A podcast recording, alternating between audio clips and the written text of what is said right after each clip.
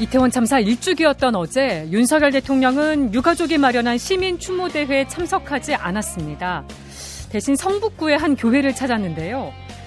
국민은 늘 옳다더니 이게 민생을 강조한 대통령인가 보수 언론에서도 비판이 나오고 있습니다. 기본소득당 용해인 상임대표와 전화로 얘기 나눠보겠습니다. 의원님 안녕하십니까? 네, 안녕하세요. 기본소득당 용혜인입니다. 네, 윤석열 대통령이 어제 시민추모대회 불참하고 교회를 찾아서 추도 예배를 했습니다. 추도사에서 가장 큰 슬픔을 가진 날이었다. 불의의 사고로 돌아가신 분들의 명복을 빈다고 했는데요. 대통령의 행보와 메시지 어떻게 평가하십니까? 네, 저는 세월호 참사 이후에 이렇게까지 비정한 정권을 다시 만나게 될 거라고는 사실 상상도 하지 못했습니다. 네. 어, 제 유가족분들이 추모제가 끝날 때까지 대통령의 자리를 비워두셨지만 윤석열 대통령 끝내 참석하지도 않고 제대로 된 사과도 하지 않았습니다. 어, 국민의 한 사람으로서의 책임이라는 말도 하셨는데요, 대통령께서. 예. 저는 개인이 아니라 대통령으로서 미안한 마음이나 혹은 대통령으로서의 책임은 없다는 것이라고 읽혔습니다. 어, 국회의원이자 국민의 한 사람으로서 좀 화도 나고 우리 정부의 비정함에 좀 서글픈 마음도 들었습니다. 네, 불의의 사고라는 이 표현은 어떻게 보셨어요? 네, 불의의 사고라는 말은 참사 직후에 그 이상민 행정안전부 장관이 해서 많은 국민들의 분노를 샀던 이야기가 있지 않습니까? 예. 소방이나 경찰을 미리 배치한다고 해서 막을 수 있었던 참, 사고가 아니다.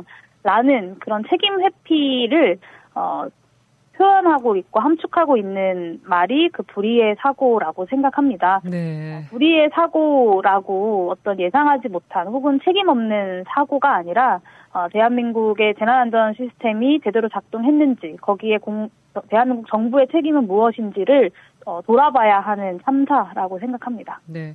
대통령실 관계자가 희생자를 추모하고 애도하는 마음은 어디서나 다를 것이 없다 이런 말을 했습니다. 그렇다면 시민 추모대회에 참석하지 못할 이유가 더더욱 없는 것 같은데 대통령실이 시민 추모대회를 정치 집회로 규정했던 건 어떻게 보셨습니까?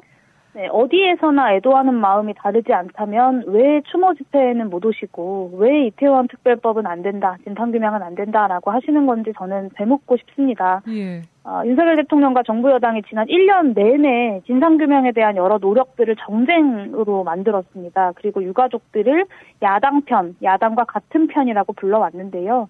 그리고 또 많은 분들 기억하시겠지만 희생자 표현 쓰지 말라라는 지침도 있었습니다. 그렇죠. 그리고 유가족들 간에 연락도 못하게 가로막았었고요. 음, 저는 정부가 프레임을 씌워서 유가족들을 고립시키려는 것이라고 생각합니다. 대한민국이 음. 어, 정치 집회라고 참석을 못한다고 해서 저희 기본소득당을 비롯한 야사당이 모두가 공, 동 주체에서 빠졌습니다. 네. 그리고 시민 그 유가족 대책위 그리고 시민 대책위에서 어제 추모대를 준비하면서 어, 참석하는 국민의힘 의원들을 비롯해서 가, 장, 그 다른 야당 야당 대표들뿐만 아니라 국민의힘에서도 추조사를 해달라라고 요청을 했지만 하지 않았던 것은 바로 국민의힘입니다. 네. 음, 세월호 참사 당시에도 이제 박근혜 정부와 이제 우익 세력들이 온갖 혐오 표현들로 유가족들을 고립시키려고 노력을 했었는데 이 방법을 윤석열 정부가 10여 년이 지난 지금도 그대로 가져다가 유가족들한테 야당 편이라는 프레임을 씌우고 고립시키려는 것이라고 보여집니다. 음. 뭐 저는 그렇게 좀 되묻고 싶어요. 박정희 대통령, 전 대통령 추모, 추도식에 가는 것은 그런 비정치적 행보인가요? 네. 그것이야말로 TK 지지율을 결집시키려는 것이다라는 어, 많은 정치인들과 또 평론가들의 해석이 가득한데 저는 오히려 박정희 추도식만 가는 것이야말로 계산된 정치적 행보라고 생각합니다. 네. 이후 그 윤석열 대통령이 교회를 찾았던 것에 대해서 그 교회 신도들이 오늘 언론사에 제보를 했습니다. 영암교회는 이태원 참사 추도 예배를 드린 적이 없다는 겁니다. 뭐 팩트 체크는 더 해봐야겠지만요. 이 제보가 사실이라면 추도 예배가 사실상 언론 플레이였다는 거거든요. 이 왜 이런 선택을 했다고 보십니까? 저도 이제 제보 내용을 SNS를 통해서 접했는데요. 예. 살펴보면 교회 쪽에서 완곡히 거절 의사를 표했음에도 불구하고 윤석열 대통령이 거절을 거절하셨다고 하죠. 네. 어, 이날 예배가 사실 대통령실에 갑작스런 요청으로 진행된 거라서 교인분들도 좀 불편한 부분이 있었고 추도 추모사도 이제 교인들보다는 참모들이 참여하고 있는 상황에서 낭독되었다고 합니다. 저는 예. 교회 측이나 교인들이 합, 협의도 없이 진행 그 교회 측이나 교인들하고 협의도 없이 진행했다는 게 좀 대통령실의 무능함을 드러내는 장면이라고 생각하고요. 어. 사실 어, 유가족 없는 나홀로 추모가 무슨 의미가 있겠습니까? 사실 네. 작, 작년에 이태원 참사 직후에도 유가족들 만나지 않고 어, 혼, 본인이 일주, 일주일 내내 그 영정 없고 영정 없는 분향소에 가서 참, 참배하시지 않았습니까? 네. 그 이후로 유가족분들이 그 영정 없는 분향소에 문제 제기하시면서 1년을 기다리셨습니다. 저는 추모식에 정치적인 집회라서 못 오늘 못 오겠다라고 판단을 했다면 대통령실로 유가족들을 불러서 이야기하시면 되죠. 그리고 음. 추도하고 애도하는 마음을 유가족들에게 직접 표하시면 되죠. 그런데 어, 거절 의사를 완곡하게 밝힌 교회에 그것을 어, 굳이 강행하셔서 거기 가서 나홀로 참모들 앞에서 추도식을 하시는 모습이 추모사를 하시는 모습이 좀 기괴하다는 생각이 들었습니다. 기괴하다는 표현까지 하셨는데 오늘은 이제 국회에서 추모제가 열린 걸로 알고 있습니다. 참석하신 거죠? 네, 조금 전에 이제 오늘 국회에서의 공식 추모제도 마무리가 되었습니다. 네, 뭐 보니까 여야 원내대표들도 다 참석을 한 거죠. 네, 맞습니다. 그 국회에 있는 민주당, 국민의힘, 정의당, 기본소득당, 진보당 아, 원내대표들이 추도사를 했고요. 국회의장께서도 추도사를 하셨습니다. 오늘 분위기 어떻게 느끼셨습니까? 네, 아무래도 참사 일주기다 보니까 유가족분들이 더 힘들어 보이셨어요. 누구라도 그렇지 않을까 싶습니다. 사랑하는 가족의 일주기 기일에 집이 아니라 거리로 나서야 되고 또 국회로 나서야 되는 가족분들 심정이 오죽하시겠습니까? 좀 죄송하게도 이럴 때 정치가 힘을 들이고 자기 할 일을 잘 해야 되는데 그러지 네. 못해서 너무 죄송한 마음이고요. 오늘 이제 국회에서 국민의힘까지 포함한 책임 있는 다섯 개 정당 대표자들이 다시 한번 진상규명과 안전사회 건설을 약속을 했습니다. 네. 지난 겨울에 이제 올해 초에 100일 추모제 에서도 국회에 정당들이 다 모여서 약속을 했었는데요. 이번만큼은 그 약속이 공문구가 되지 않도록 이태원 참사 특별법 그리고 생명안전기본법 반드시 제정해내야 된다고 생각합니다. 네. 그리고 이상민 행정안전부 장관 얘기를 하지 않을 수가 없는데요. 이 장관이 이제 일주기 하루 전날 이태원, 홍대, 뭐 마포거리를 돌면서 이제 뭐 인파 관리 대책을 점검을 했다고 합니다. 그런데 유가족은 만나지 않았거든요. 이 장관의 행보는 어떻게 보십니까? 유가족들과 만날 의사가 있다는 이야기는 사실 참사 직후부터 계속했습니다. 네. 그런데 1년 동안 지켜지지 않았으면 그것은 의지가 없는 것이죠. 어, 이상민 장관이 다른 누구보다도 이태원 참사 유가족들 먼저 만나서 사과했었어야 된다고 생각합니다. 그런데 음. 이번 국정감사에서도 책임자가 그만두는 것으로 재난을 막을 수 없다고 생각한다. 네. 그리고 불행하게도 재난은 반복될 수밖에 없다라는 이야기를 하는 걸 보고 정말 좀 참담했습니다. 본인이 왜 헌정사상 최초로 장관으로서 탄핵소추까지 되었어야 했는지 네. 여전히 모르고 있다는 생각이 들었고요. 계속해서 변명과 궤변으로 참사의 책임을 회피하고 있다고 생각합니다. 예. 어, 대통령부터 장관까지 이 정부의 모든 인사들이 추모의 마음은 다르지 않다라고 하면서 영정사진 하나 없는 곳에서 추모하고 또 유가족들 피해서 다니는 것을 보면 여전히 반성이나 미안함 그리고 책임감은 좀 찾아보기 힘든 것 같습니다. 네. 그리고 국민의힘 인요한 혁신위원장이 어제 보니까 개인 자격으로 시민 추모대에 참석을 했더라고요. 네. 오늘은 광주 5.18 민주묘지를 찾아서 참배하고 서울 한충원 참배까지 마쳤습니다. 인요한 혁신위원장 행보는 어떻게 보고 계신지도 궁금해요.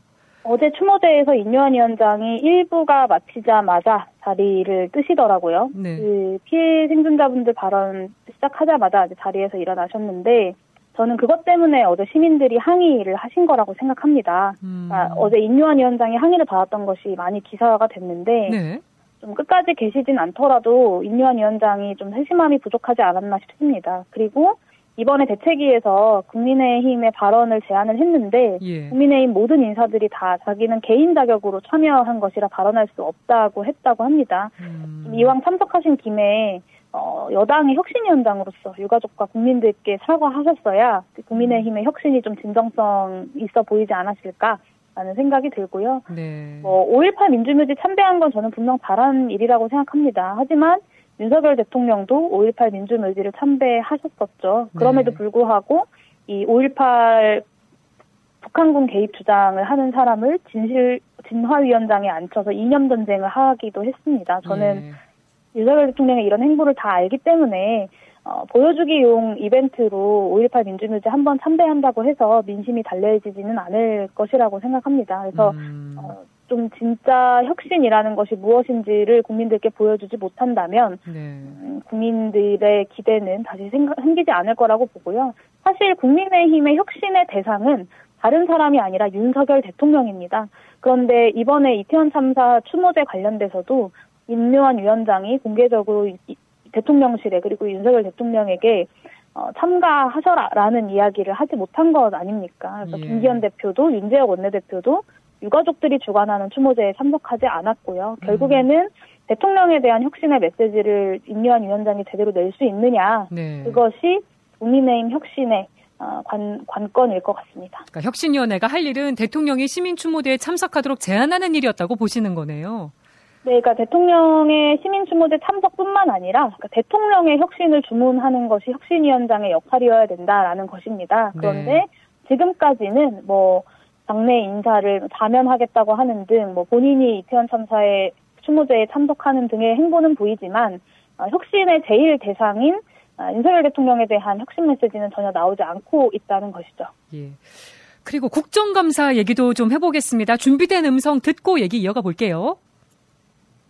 한 시간 이내에 오기만 하면 돼서 술 드셨어요? 술을 술 먹으려고 먹은 것이 아니고 먹으려고 먹을 것이 아닌데 직원들 을 다 집으로 불러서 술을 드셨습니까? 자택에... 사고 현장에 내려간 두 명 제외하면 11명이 정위치 근무를 하고 있어야 된다는 말입니다. 그런데 청장을 포함한 9명이 근무지 이탈을 했습니다. 봉화, 광산, 매몰로 광부들 두 명이 구조를 기다리고 있던 그때 그리고 이태원 참사 발생해서 159명 희생자 비롯해서 350여 명의 시민들이 살려달라고 하고 있을 때 그리고 용산 소방서장 직원들 용산 소방서장 비롯해서 현장 직원들이 현장에서 너무 외로웠다. 그래도 한 사람이라고 더 살리려고 안간힘 쓰고 있을 때 아홉 명의 소방청 간부들은 자리를 이탈해 있었던 겁니다. 저는 정말 믿어지지가 않고 믿고 싶지도 않습니다. 네, 지난주 목요일에 국회 행안위 종합국감 일부분을 들어봤는데요. 이제 이태원 참사 발생 당시 소방청장 직무대행이었던 남아영 소방청장에게 말씀하신 부분인데 화가 굉장히 많이 나셨었어요. 이때 상황 간략하게 짚어주신다면요. 네, 이태원 참사가 있던 12월 20, 10월 29일은요, 그날 이미 경북 봉화 매몰 사고와 그리고 괴산 지진으로 중앙통제단이 가동 중이었던 상태였습니다. 그리고 예. 중앙통제단이 가동된 첫 번째 날이었어요. 그런데 중앙통제단이 가동된 첫날 저녁에 남아영 청장을 비롯한 소방 간부들이 자리를 이탈해 있었고 남아영 소방청장은 심지어 직원들을 집으로 불러서 음주를 했었다는 사실이 드러난 겁니다. 이거는 어. 본인도 인정하는 건데요. 네. 이 술자리에 당, 당일의 상황관리관 그리고 구조과장, 장비총괄과장 같은 중통단, 그러니까 중앙통제단 구성원들도 함께 했었고 심지어는 자기들이 다 술을 먹고 있었기 때문에 이태원 참사가 발생했다는 소식을 들었을 때 운전할 사람이 없었던 거예요. 그래서 어. 중통단 근무를 서고 있던 직원을 불러서 대리운전을 시켰고 이 직원은 나중에 그 이태원 참사 이후에 특수본 수사 결과로 근무지를 이탈했다는 징계 대상 명단으로 이제 올라가게 됩니다. 운전을 대신해줬다가. 네, 이날 음주와 근무지 이탈을 했던 그 중앙통제단 근무자가 13명 중에 9명이고요. 네. 경찰이 정식 징계를 요청했지만 아직까지도 징계는 하지 않았고 소방청장은 만취는 아니었다라는 이제 궤변만 늘어놓고 있습니다. 근데 사실 음. 징계를 해야 하는 권한이 있는 소방청장이 직접 음주를 했었고 근무지 이탈을 했었는데 네. 그 이하 부하 직원들에 대한 징계가 진행이 될 리가 있겠습니까? 어, 저는 지금까지 사실 어, 이태원 참사 1년을 허비하고 있는 상황에서 이 소방청장을 비롯해서 정부 간부들이 관, 관료들이 국정감사에서도 변명만 늘어놓고 있는 것이 너무 분노스러웠고요. 사실 어, 어 이렇게까지 공직기강이 무너져 있을 수 있는가, 윤석열 음. 정부의 공직기강이 도대체 어디까지 무너져 있는가, 라는 생각이 들었습니다. 그래서 어. 국정감사는 끝이 났지만 아직까지도 이태원 참사를 비롯해서 진상규명을 해 나가는 과정이고요. 국감 중에도 그리고 국감 이후에도 새로운 사실들이 드러나고 있는 만큼 끝까지 책임을 물을 것입니다. 수사가 진행될 수 있을까요? 수사는 수사기관의 의지에 달려 있겠지만 저는 반드시 수사해야 된다고 보고요. 또 제가 요청드렸던 것은 그 위원회에서 국정감사를 하면 행정안전위원회 의결로 감사원 감사를 요구할 수 있습니다. 예. 저는 이 그 중앙통제단 당, 가동 당시에 소방청장을 비롯한 근무지 이탈 그리고 음주 이 사태에 대해서 반드시 감사원 감사 청구가 이루어져야 한다고 생각합니다. 네. 이태원 참사 유가족들이 간절하게 원하고 있는 이태원 참사 특별법 이게 패스트트랙에 태워지기는 했는데 사실 지금 재정까지 좀 갈 길이 멀어 보입니다. 요건 좀 더 속도를 낼 수 없을까요? 네, 이제 유가족분들이 한여름 폭염에 단식도 하시고 비 오는 날그 삼보일배도 하시면서 겨우겨우 패스트트랙 안건 지정까지는 했습니다. 그리고 예. 행정안전위원회에서 8월 31일에 통과가 됐는데요. 어, 이제 법사위에서 계류 중이지만 어, 패스트트랙에 태운 만큼 올해 안에 본회의 표결이 어, 가능하지 않을까. 어, 올 연말, 뭐 내년 초, 늦어도 내년 초까지는 반드시 표결해야 된다고 생각합니다. 네. 그리고 뭐 정부 여당 인사들 일부가 어제 추모제에 참석을 했는데, 그리고 오늘도 추모제 국회에서 열렸는데, 어, 21대 국회 안에 반드시 어, 여당의 협조하에 이태원 참사 특별법이 어, 처리가 돼서 거부권 음. 행사하지 않고 어, 특별법이 시행이 되기를 진심으로 어, 바라고 있습니다. 네. 이번에 국감에서 활약한 의원 여론조사에서 1위를 하셨더라고요. 뭐 소감이 남다르실 것 같습니다. 어떠세요? 네, 사실 어, 그 반복되는 참사와 정부 여당 인사들의 무책임한 모습에 국정감사에서 많은 국민분들이 충격을 받으셨을 것 같아요. 그래서 이번 국감에서는 소방청이 참사의 골든타임 놓쳤던 것, 그리고 오송 참사 관련돼서도 뭐 현장 보고도 1시간 동안 엉뚱한 곳 순찰했던 지휘차, 뭐 긴급구조 통제단 가동 시점의 허위 보고 이런 문제들을 좀 짚었는데요. 네. 음, 그런 재난안전 시스템의 한계들을 짚고 더 좋은 사회를 만들기 위한 여러 가지 고민과 노력들을 담았다는 것을 국민 여러분들께서 너무 감사하게도 알아봐 주시는 것 같습니다. 네. 어, 앞으로도 어, 여러분 국민 여러분들의 이 기대와 격려를 힘 격려에 힘내서 더 좋은 의정 활동으로 보답하도록 하겠습니다. 네, 시간이 다 됐지만 짧게 여쭤보겠습니다. 지금 총선 시계가 빠르게 돌아가고 있는데 내년 총선 전략 어떻게 짜고 계십니까? 네, 저희 내부적으로 두 가지 원칙을 세웠습니다. 첫 번째는 윤석열 정권의 이 폭주를 막아낼 수 있는 야권의 큰 승리가 필요하다. 두 번째는 용해인 국회의원 한 명이 아니라 기본소득당이라는 정치 세력의 의정 활동이 더 넓고 깊게 이어져야 된다는 것인데요. 네. 이두 가지 원칙을 기반으로 11월부터 이제 국정감사가 끝난 이후부터 어, 기본소득당의 총선 전략을 본격적으로 당원들과 함께 논의할 예정입니다. 아마 네. 11월 중에는 조금 더 구체적인 소식을 국민 여러분들께 말씀드릴 수 있을 것 같습니다. 네, 지켜보도록 하겠습니다. 지금까지 기본소득당 용해인 상임 대표와 얘기 나눠봤습니다. 전화 연결 고맙습니다. 네, 감사합니다.